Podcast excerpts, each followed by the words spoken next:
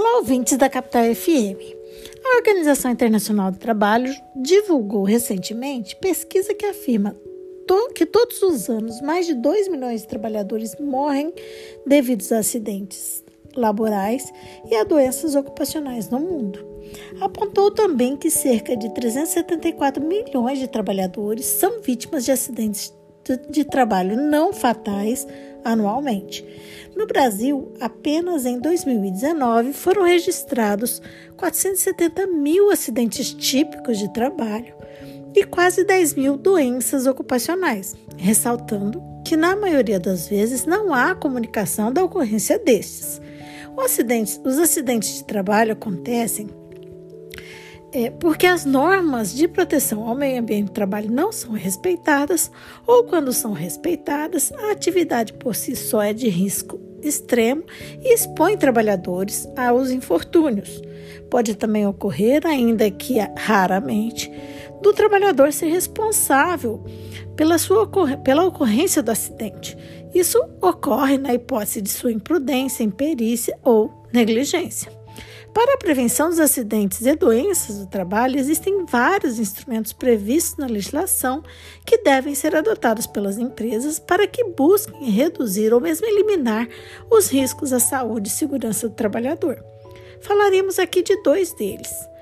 Em primeiro lugar, todos os empregadores e instituições que admitirem trabalhadores como empregados estão obrigados a elaborar o Programa de Prevenção de Riscos Ambientais, também conhecido como PPRA, visando a preservação da saúde e integridade física destes, por meio de antecipação, reconhecimento, avaliação e, consequentemente, do controle da ocorrência de riscos existentes ou que venham a existir no meio ambiente do trabalho, tendo em consideração a proteção desse local. Da mesma forma que o PPRA, todos os empregadores de instituições que contratem empregados são obrigados a elaborar o Programa de Controle Médico e Saúde Ocupacional, conhecido como PCMSO objetivando a promoção e a preservação da saúde do conjunto de seus trabalhadores. Embora ambos tenham cunho preventivo, enquanto o PPRA tem por objeto o estudo dos locais de trabalho, atuando na identificação dos riscos e na elaboração de metas e objetivos para diminuição da ocorrência dos acidentes nesses lugares, o PCMSO tem ligação direta com o próprio trabalhador pois ele vai avaliar suas condições de saúde integridade física e mental por meio da realização de consultas e exames médicos é, obrigatórios, que são os exames admissionais, os periódicos, de retorno ao trabalho após os afastamentos,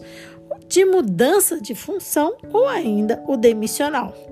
Portanto, enquanto o PPRA busca a verificação dos perigos, exposição aos riscos e possíveis causas de acidentes futuros, por sua vez, o PCMSO lida diretamente com a saúde dos funcionários da empresa, evitando o desenvolvimento de doenças ocupacionais. Apesar da previsão desses instrumentos no ordenamento jurídico, assim como de sua importância na prevenção dos agravos à saúde do trabalhador, muitas empresas não cumprem com essas obrigações. Algumas por falta de obrigação, de informação, outras por não os valorizarem ou ainda acreditarem que é um investimento muito alto. No entanto, como já foi dito em podcast anterior, quando acontece algum acidente de trabalho, os danos oriundos deste acidente não recaem apenas na pessoa do trabalhador vitimado e de suas famílias, os quais sem dúvida são os mais afetados, mas também atingem a própria empresa que acaba sofrendo impactos negativos, assim como atingem a sociedade que arca com os custos desses acidentes e adoecimentos e atingem também o desenvolvimento do país, pois ceifa vidas em plena idade produtiva.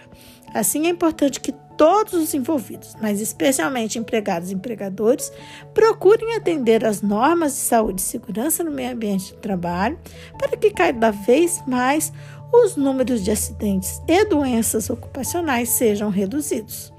Esse podcast teve participação de Carla Leal e Ana Paula Marques Andrade, membros do grupo de pesquisa sobre o meio ambiente do trabalho da UFMT, o GPMAT.